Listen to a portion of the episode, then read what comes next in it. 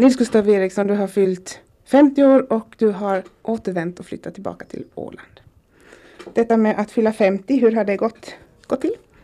Ja, jag tycker inte att det har inneburit någonting speciellt annat än att man um, har så att säga en ålder som, som har en femma istället för en fyra.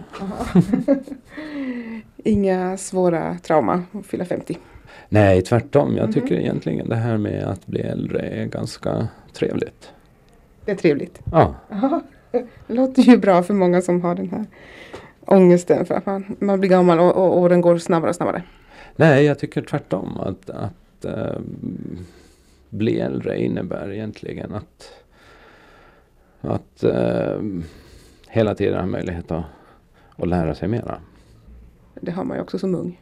Ja, ja, naturligtvis. Hela, hela livet är ju en eh, fråga om att skaffa sig mera erfarenheter. Men på något vis så betyder, för mig betyder åldern eh, en större och större samling av erfarenheter. Blir det lättare att leva ju äldre man blir, tycker du? Eh, lättare skulle jag väl inte säga egentligen att det blir. Eh, varje eh, ålder har sina problem naturligtvis. Och, och tittar man rent medicinskt på frågan så, så får man som en patient uttryckte det mer och mer ålderstillägg. Mm. I form av eh, sjukdomar, symptom, rörelsehinder och så vidare. Men eh, hela livet går ju egentligen ut på att anpassa sig till nya förhållanden. Och, och därför betyder det att, att varje hinder kan ju också betyda en ny erfarenhet. Det låter som du ser positivt på framtiden. Ja, det tycker jag. Möjligheter. Det är möjligheter? Ja, framtiden är möjligheter. Ja, ja. Och hindren och svårigheterna, vad gör du med dem? I första hand så, så, tycker jag man måste se dem som utmaningar. Eller jag ser dem som utmaningar. Utan att ställas inför frågor så utvecklas man inte. Utan att få frågor så behöver man inte söka något svar heller. Och egentligen så handlar det om att söka svar hela tiden.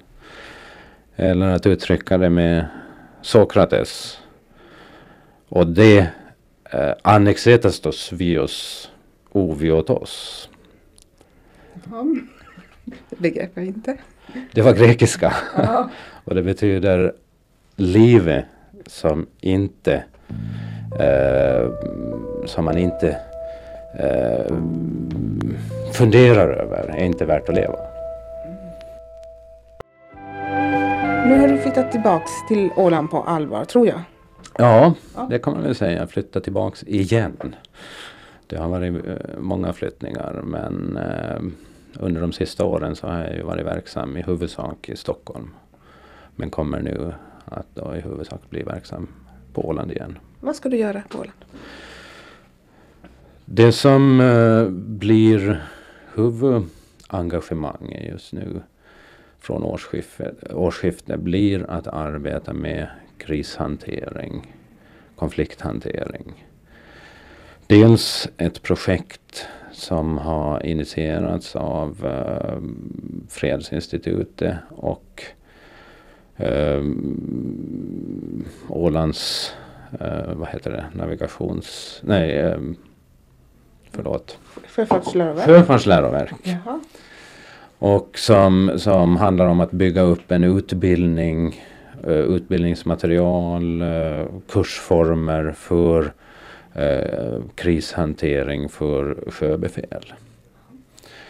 Det här är fordringar som har kommit in i de internationella sjöfartsbestämmelserna. för sjösäkerheten så kräver man en utbildning i krishantering för sjöbefäl. Och det här är något nytt alltså? Det är den så kallade STCV 95 som, som stipulerar den här kunskapen. Man har sett att uh, um, sjöfarts, uh, att sjöfarten kräver en, en, en kunskap i hur man själv fungerar eh, under extrema förhållanden. Hur passagerare fungerar, hur arbetskamrater fungerar och, och hur man kan hantera det. Och, och då har jag fått i uppgift att tillsammans med eh, lärare från eh, Sjöfartsläroverket här och eh, befälsutbildningen vid Kalmar högskola utarbeta ett program. Så det är ett samarbetsprojekt också med Kalmar. Men var det halva tiden det som var det? Det, det kommer att bli halvtid ja. Och, och för, det är inget projekt utan det är tills vidare detta? Det är ett projekt. Mm. Det är ett tidsbegränsat projekt under ett år och, och sen får vi se vad det utmynnar i. Mm. Så småningom kommer det med största säkerhet att uh, utmynna då i ett, ett utbildningsprogram som skolorna själva ska sköta. Eh, förutom Kalmar så har också Göteborg och Åbo visat intresse för det här projektet. Så att eh, så småningom kanske det växer ut till ett större samnordiskt projekt. Eller kanske ett Östersjöprojekt. Och I de pilotkurser som vi redan har kört under 1998 så har bland annat också Estline deltagit. Deltagare från, från Estline hade funnits med förutom Eckerölinjen, Birka Line, Viking Line och så vidare. Det var någon sån här katastrofövning, man såg hemska bilder i tidningen med, med folk som, som hade massa blod på sig och sånt. Det, det, var det ett sånt här projekt? Ja, det ingick i en av de här pilotkurserna så mm, har vi bakat in en katastrofövning som innehåller just element av extrema situationer för att i verkligheten i övningsform få, få se hur, hur man reagerar och hur man hanterar människor i kris. Hur har det varit förut? Har inte de som har utbildat sig till sjöbefäl eh, fått någon träning i sådana här situationer?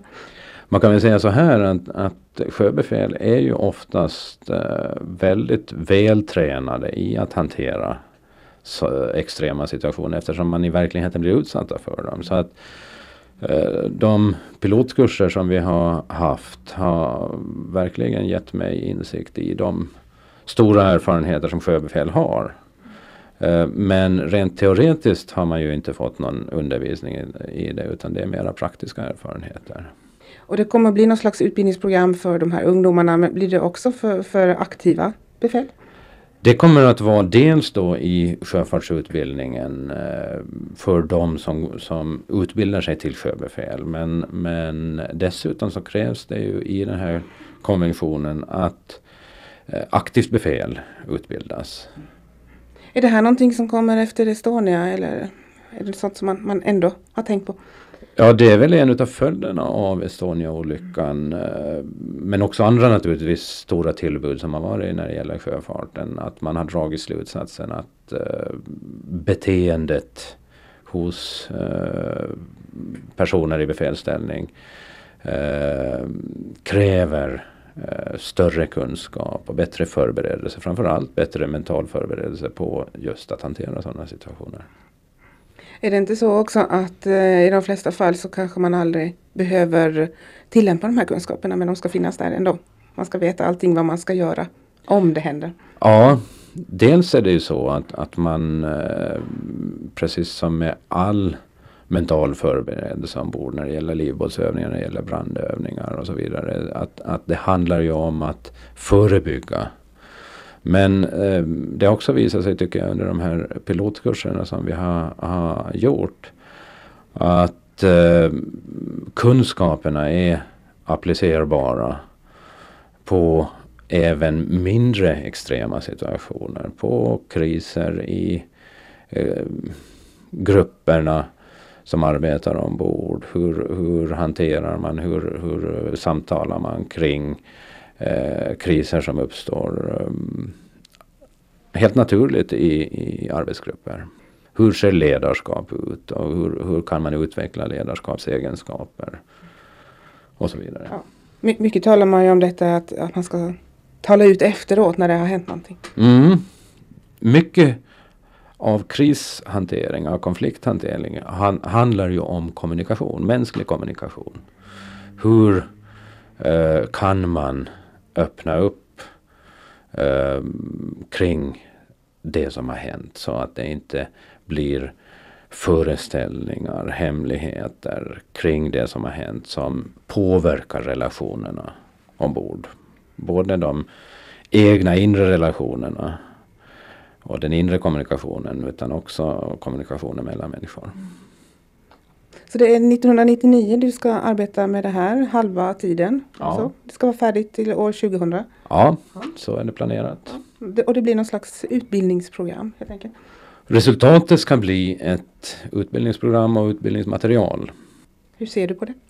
Ja, jag tycker att det är otroligt spännande eh, att, att få göra någonting nytt och att komma in från, eh, komma in från sidan så att säga, det vill säga icke själv aktiv eh, i den här yrkesgruppen utan komma in då med, med de kunskaper jag har kring eh, extrema situationer, katastrofer och de psykologiska reaktionsmönstren. Eh, har, du- hur har du tänkt att lägga upp arbetet? Har du funderat i de banorna redan nu?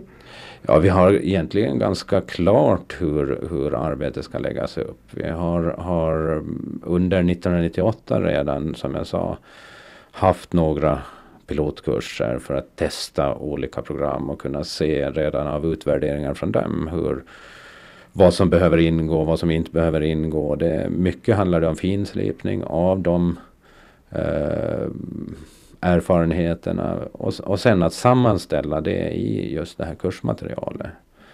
Det handlar om att, att eh, formulera eh, läromedel helt enkelt kring det och ta tillvara sånt som finns och, och sammanställa det. Det finns ju många sjöbefäl på Åland som har varit med om, om bränder och grundstötningar och, och svåra saker. Kommer de på något vis att kunna vara med i arbetet? Ja, det är en förhoppning att eh, förutom själva utbildningen, förutom läromedelsmaterialet också kunna bedriva en viss forskning kring eh, just som du nämner erfarenheter som finns. Ta tillvara de erfarenheterna, titta på hur man kan använda det ytterligare för utvecklande av, av metoder för, för, för eh, krishantering.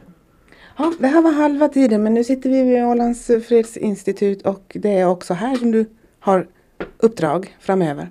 Ja, vi står i startgroparna att, att grunda ett centrum för kris och konflikthantering som en del av Ålands fredsinstituts verksamhet.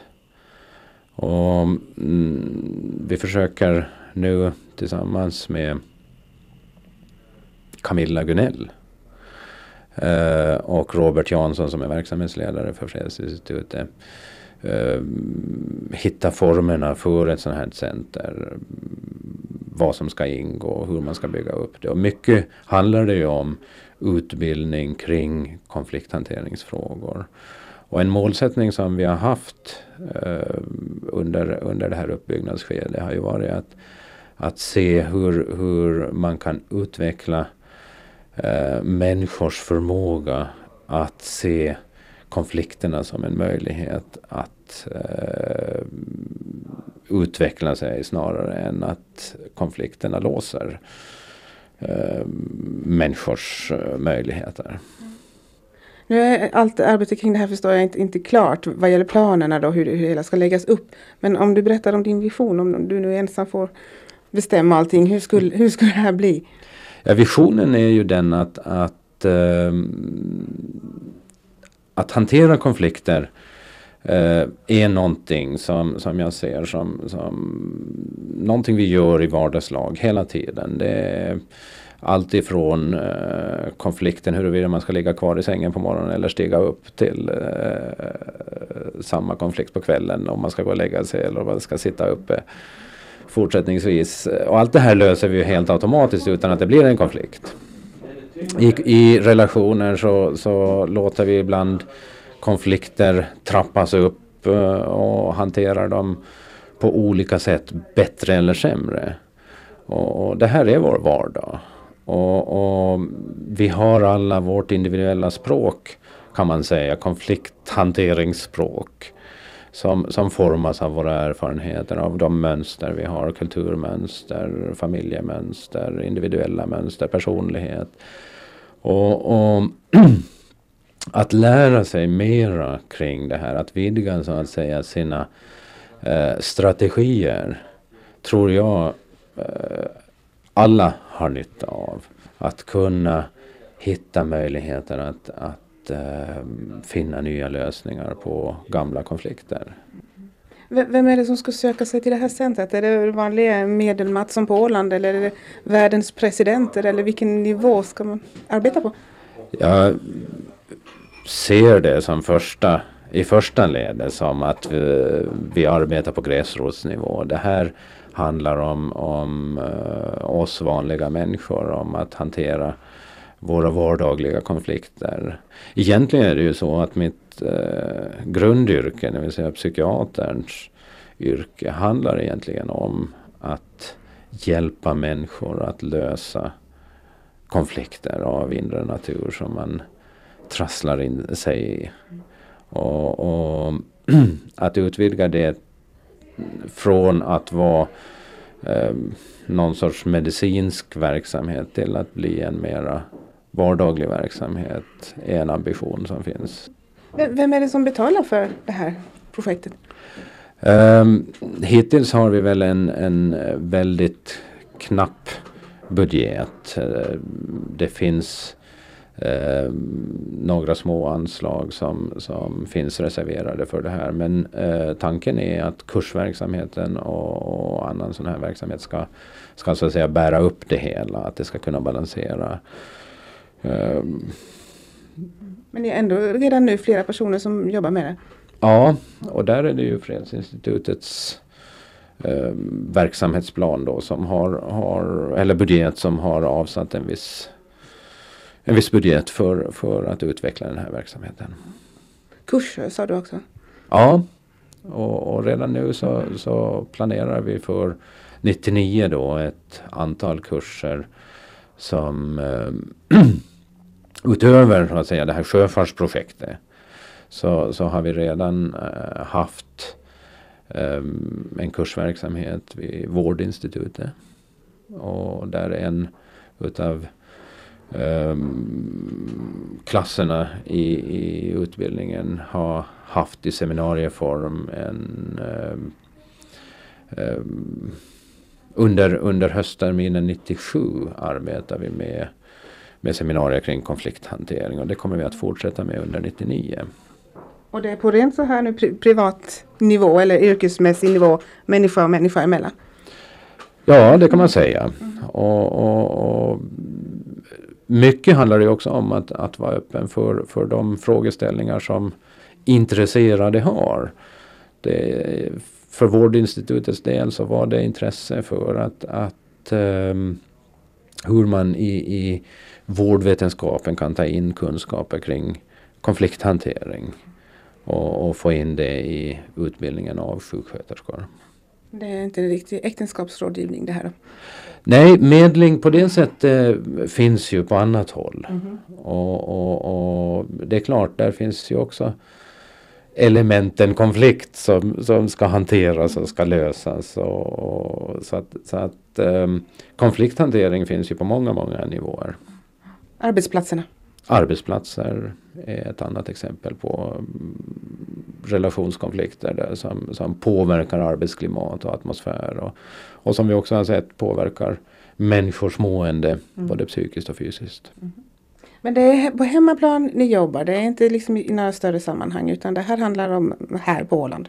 Det här är huvudlinjen är att arbeta på gräsrotsnivå. Men samtidigt har vi ju eh, i det här eh, kris och konflikthanteringscentret kontakter till fredsforum i Sverige. Och, och den utbildning man bedriver där för eh, biståndsarbetare som åker ut i biståndsarbete. Ehm, jag har varit engagerad i Stockholm i eh, att utbilda Läkare utan gränser som åker ut på uppdrag. Och, det kommer jag att fortsättningsvis vara engagerad i.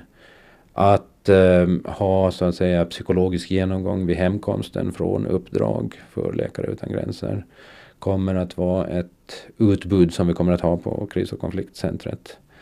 Eh, också för andra biståndsorganisationer som skickar ut biståndsarbetare. Att ge dem möjlighet till så kallad debriefing efter, efter ett uppdrag. Som ett led i, i just det här förebyggande arbetet. För, för att bevara så att säga den mentala hälsan.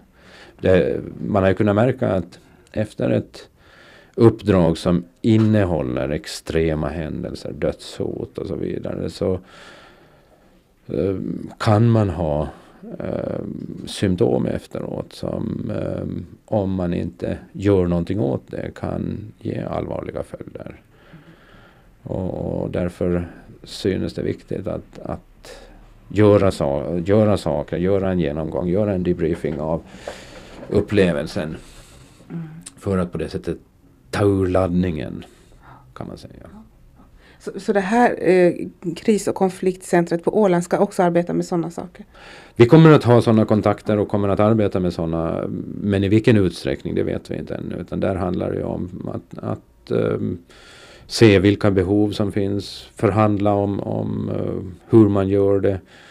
Um, hur kan man utnyttja Ålands position så att säga mitt i Skandinavien. Uh, för att utveckla det här och, och så vidare. Finns det några liknande sådana här center någon annanstans i världen? Det finns det. Aha. Det finns förebilder, konflikthanteringscentra.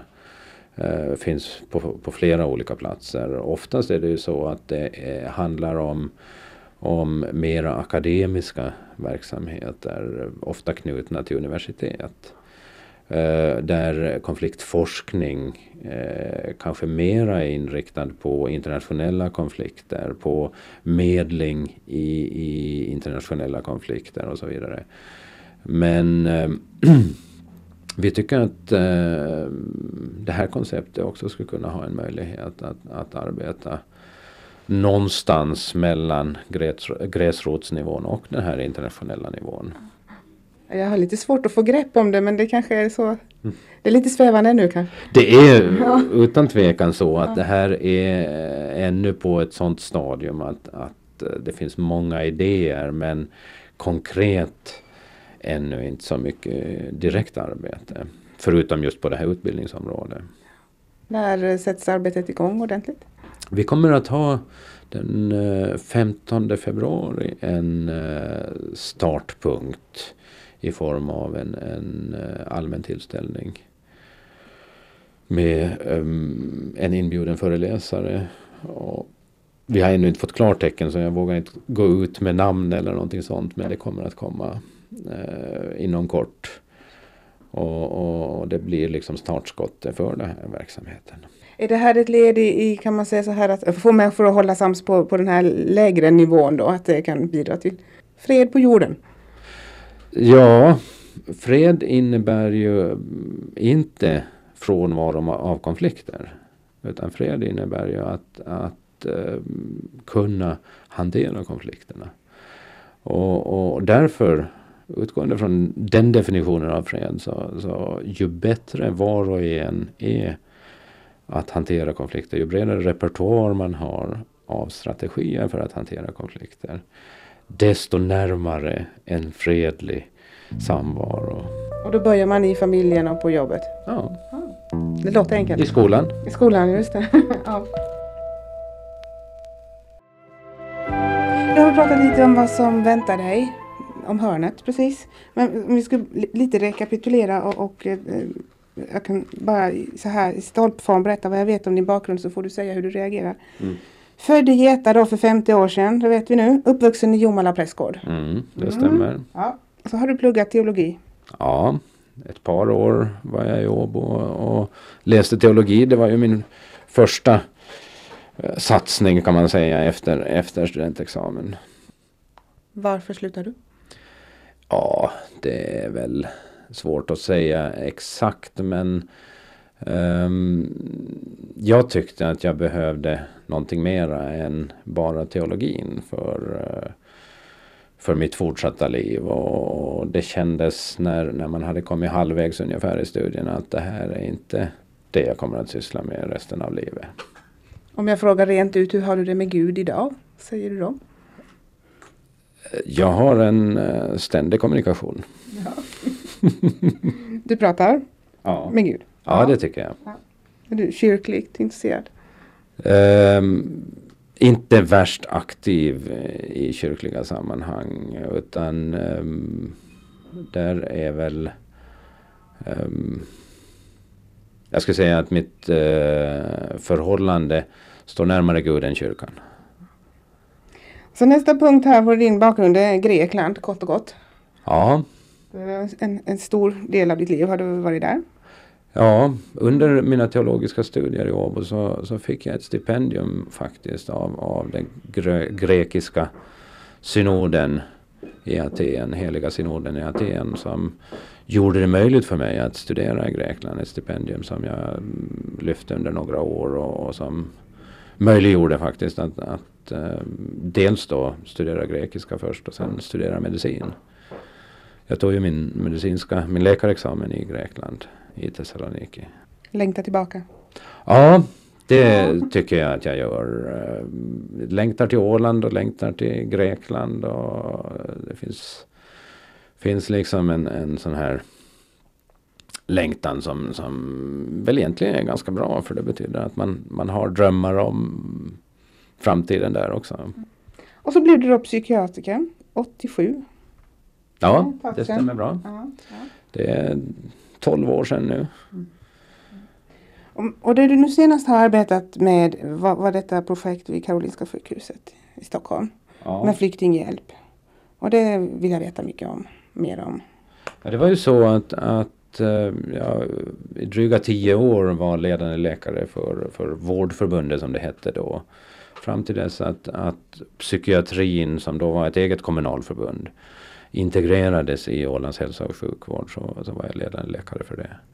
Och i samma veva som um, den här förändringen kom så kom det ett erbjudande från Stockholm och från Karolinska sjukhuset om att um, en förfrågan om jag var intresserad att, att arbeta med flyktingar och specifikt bosniska flyktingar. Eh, det var ju 1993 i samband med att den här stora vågen av flyktingar från kriget i Bosnien kom till Sverige. Ungefär 70 000 bosnier kom under 92-93 till, till Sverige. Och, och en av orsakerna av den här förfrågan var ju just mina erfarenheter från Balkan. Att jag hade varit bosatt där i 7-8 år. Eh, att jag hade haft kontakter över gränsen mellan Grekland och Jugoslavien, Makedonien. Eh, gjorde att eh, i kombination med mitt intresse för katastrofpsykologi och så vidare gjorde att, att jag fick den här förfrågan. Och det tyckte jag var intressant just i det skedet. Att, att pröva någonting nytt. Efter tio år på, på den posten jag hade haft så kändes det fint. Det här projektet startade ju av Stockholms läns landsting och, och huvuduppgiften var att tillgodose de behov som bosniska flyktingar hade när det gällde sjukvården. Att titta till hur krigsupplevelser, de traumatiska upplevelserna har påverkat och hur man kan eh, ta hand om inom sjukvården de här problemen. Och det gällde också människor som har varit utsatta för, för tortyr och hot. Och, Ja, det gällde alltså samtliga bosniska flyktingar. Man beräknade att det skulle komma ungefär, att det fanns ungefär 15 000 bosnier i Stockholms län. Och, och det är ju så att följdverkningarna av traumatiska upplevelser, vare sig det är tortyr eller, eller det är bombanfall, vistelse i skyddsrum, dödshot överhuvudtaget, förnedring på grund av, av övergrepp, eh, våldsamhet så blir efterreaktionerna en blandning av stressreaktioner som avsätter sig både på kroppen och själen. Och, och då betyder det att hela sjukvården måste på något vis samordnas för att kunna ta hand om det. Dels de här psykosomatiska symptomen som stressen framkallar. Men också de rent psykiska reaktionerna. Detta att, att medvetet då, att nå- någon annan medvetet utsätter den för, för smärta och, och förnedring och hemskheter. Är det, jag kan tänka att det är det värsta man kan vara med om. Ja, och, och det är ju så att den forskning som, som jag samtidigt haft möjlighet att bedriva under de här åren vid Karolinska sjukhuset eh, har ju inriktat sig mycket på just hur påverkas människan av, hur påverkas vi av att bli utsatta för hot mot vår integritet. Antingen dödshot eller som du säger övergrepp, för, försmedelse och så vidare som, som hotar vår integritet. Och det, det man kan säga, det värsta tortyren av alla, det tycks vara att bli utsatt för någonting som man kallar för skenavrättning. Det vill säga att bli övertygad om sin egen död. är en eh, tortyrform som ger de allra svåraste efterverkningar. Man ser att nästan 100 procent av de som har varit utsatta för skenavrättning eh, har allvarliga problem. Eh, stressrelaterade problem efter en sån här. Hur kan man förklara det? För man, man tycker att det så här ytligt sett att det kanske inte är så farligt. Man, man blir ju rädd då men sen ja, så får man en ny chans. Mm. Men va, vad är det som, som tar en så, så hårt?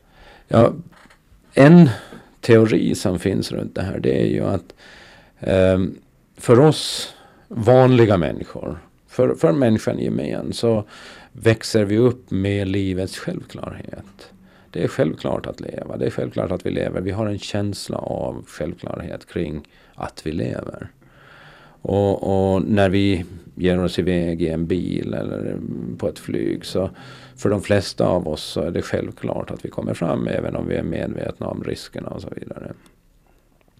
Men eh, om vi hamnar i en situation där vi blir utsatta för ett hot mot vårt liv. Ju mer övertygade om vår egen död desto svårare är det att senare övertyga oss igen att vi lever. Jag har träffat många människor som berättar att det här är en paradox för dem. De vet att de lever. Förnuftsmässigt vet de att de lever. Men det känns som om de är döda. Det vill säga att uppleva eller att vara osäker på huruvida man lever eller inte. Man går omkring och, och, skadar sig själv, nyper sig själv, skadar sig själv för att, bara för att känna att man lever. Att inte ha förmågan att att känna att man lever tycks vara en, en oerhört svår inre konflikt att göra sig kvitt. Och därför kan man se att till exempel självmordsrisken bland torterade är mer än fem gånger större än i normalbefolkningen. Och tittar man, tittar man på, på självmords eh, förekomsten just hos, hos sådana som har varit utsatta för skenavrättning så är den väldigt hög. Och tittar man på flyktingar i gemen så, så är också självmordsrisken där mer än fördubblad. Så mer än att utsättas för långvarig smärta så, så är det här hotet om att bli avrättad då, så, så mycket värre? Det tycks vara mycket, mycket värre. Och, och, och framförallt när vi har undersökt andra överlevnadsgrupper som till exempel överlevande från Estonia eller överlevande från Gottröra-olyckan um, utanför Arlanda eller skottdramat vid Sturekompaniet eh, eller andra rån och, och våldtäktssituationer eh, så kan man se att ju mer övertygad personen blev om att den dör i den här situationen desto större besvär kommer den personen att ha efteråt. Så att det här hotet mot den egna existensen tycks spela en väldigt stor roll när det gäller återhämtningen efteråt. Och det är det man också behöver hjälp med att lösa den konflikten rent emotionellt efter en sån här. Hur, hur kan man göra då? Hur går man tillväga? Uh, en uh, utgångspunkt som vi har haft i det här arbetet det är att, att människans naturliga sätt att lära sig nya saker det är att repetera. Att repetera Eh, att återupprepa det som, som man har varit med om för att på det sättet lära in det. Vi kan se det till exempel på barnen när, när, när man försöker lära sig ett beteende så leker man. Man återupprepar det i lekform på olika sätt och, och i fantasin.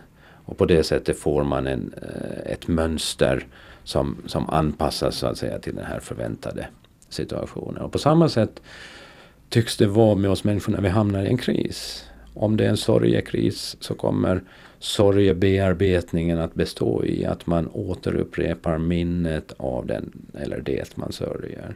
Om det har varit en, en hotkris så återupprepar man man får flashbacks, man har mardrömmar kring det man har upplevt och, och på det sättet eh, ältar det man har varit med om.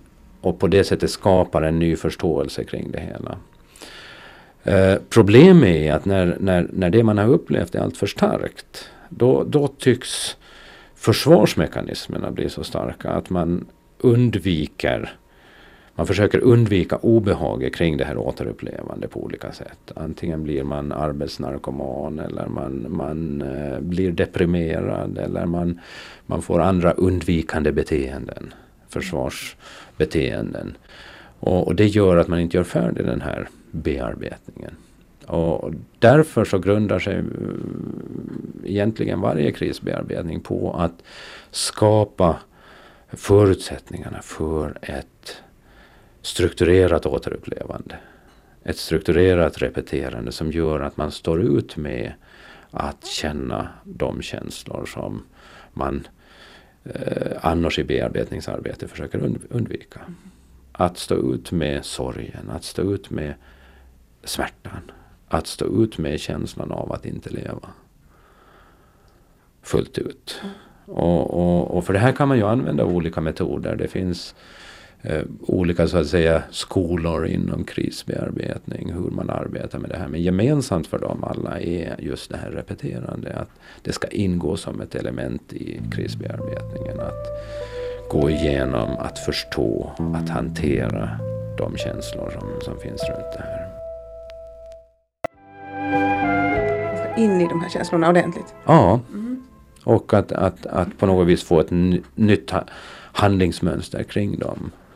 Och så att man kan leva med de här känslorna. Och det ser man ju ganska tydligt just när ett sorgarbete så att säga kommer in i en ny fas när man kan leva med förlusten utan att det hela tiden inkräktar på ens liv. Då har man tagit ett steg så att säga ur den sorgen. Men trots det vittnar ju de flesta om att den här sorgen finns där ändå. Men har inte samma betydande roll. Man blir inte bara den sörjande, den övergivna. Utan man har en identitet där eh, sorgen har en liten plats medan allt annat också finns med. Under själva den här repetitionsfasen så tar det ju allt utrymme. Repeterande, upprepande av det man... Tar det lång tid? Det kan ta allt ifrån några veckor till flera år. Beroende på många faktorer hur svår upplevelsen har varit. Vilken betydelse, vilken mening så att säga det har för mig som person. Vilken, ehm, mm, vilka möjligheter jag har att skapa en ny tillvaro. Man tittar just på flyktingkrisen. Där handlar det ju om att man förlorar hela sin identitet. Arbete, social status, eh, språk, eh, hem, ofta också anhöriga. Eh, man ska in i ett samhälle där man inte förstår strukturerna, där de kulturella skillnaderna är stora, sätt att kommunicera och så vidare. Behöver alla flyktingar någon sån här form av terapi? Nej, de allra flesta klarar ju det här på ett bra sätt.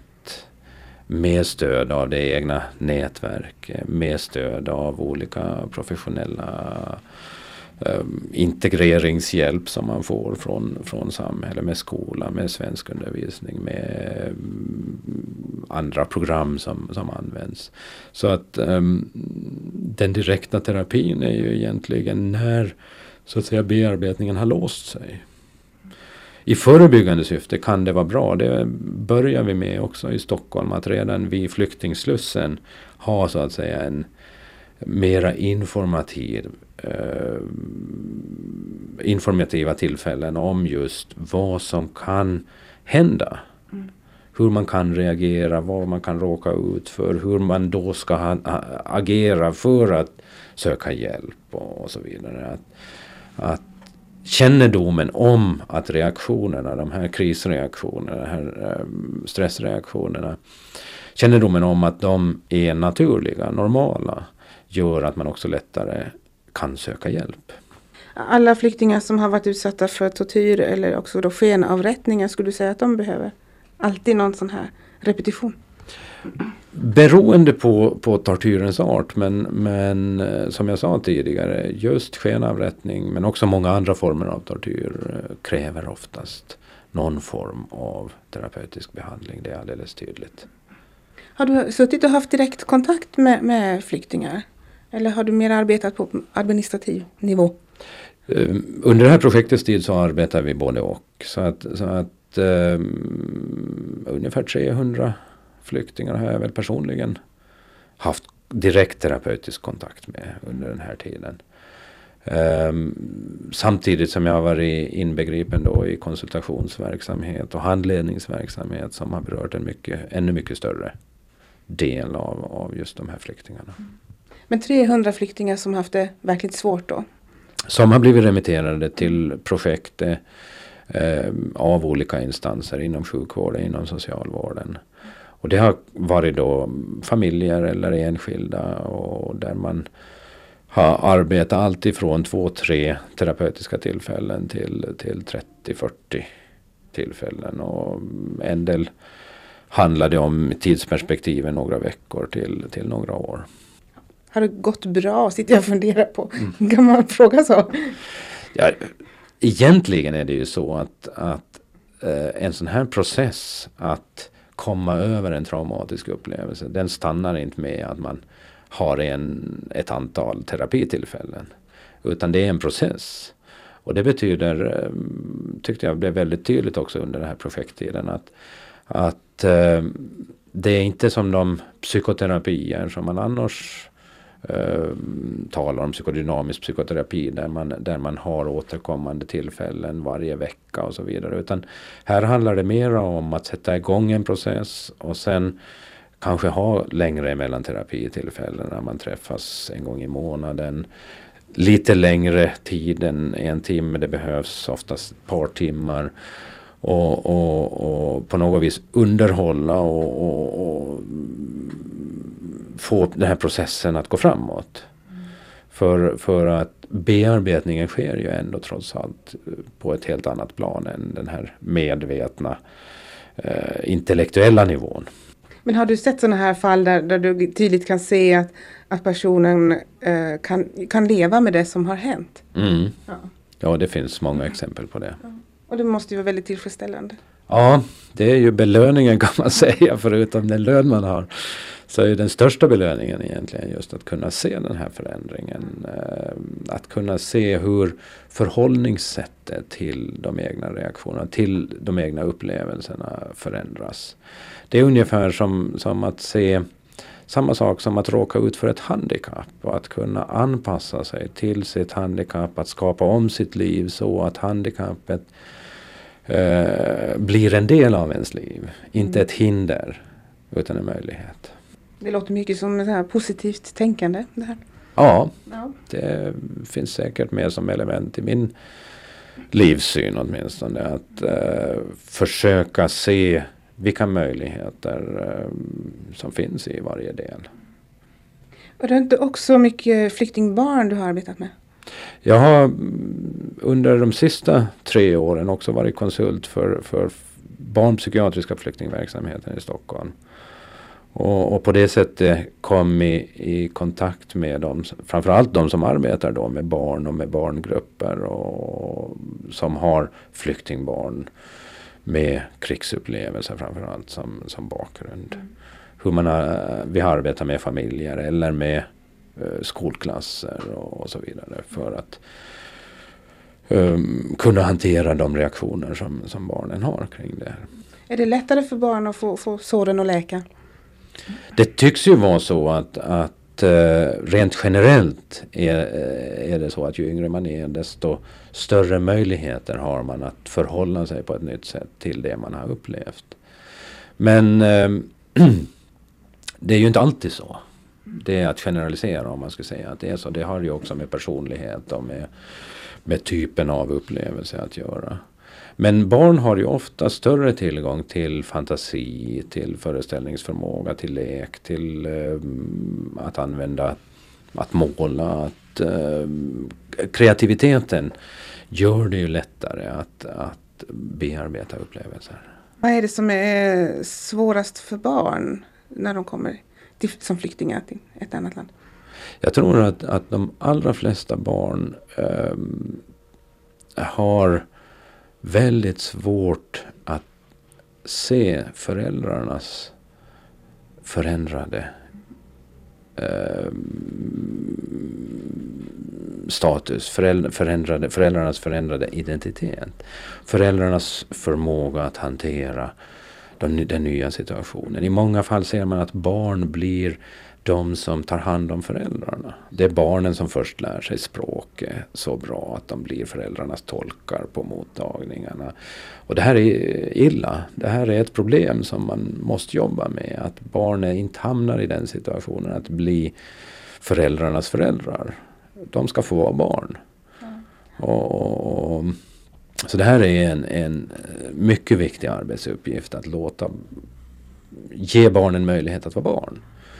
Men, men ofta i och med att de lättare kan anpa anpassa sig till nya förhållanden så blir de också de som kan mest inom familjen när det gäller språk, när det gäller att ha kompisar över uh, gränserna och, och, så vidare.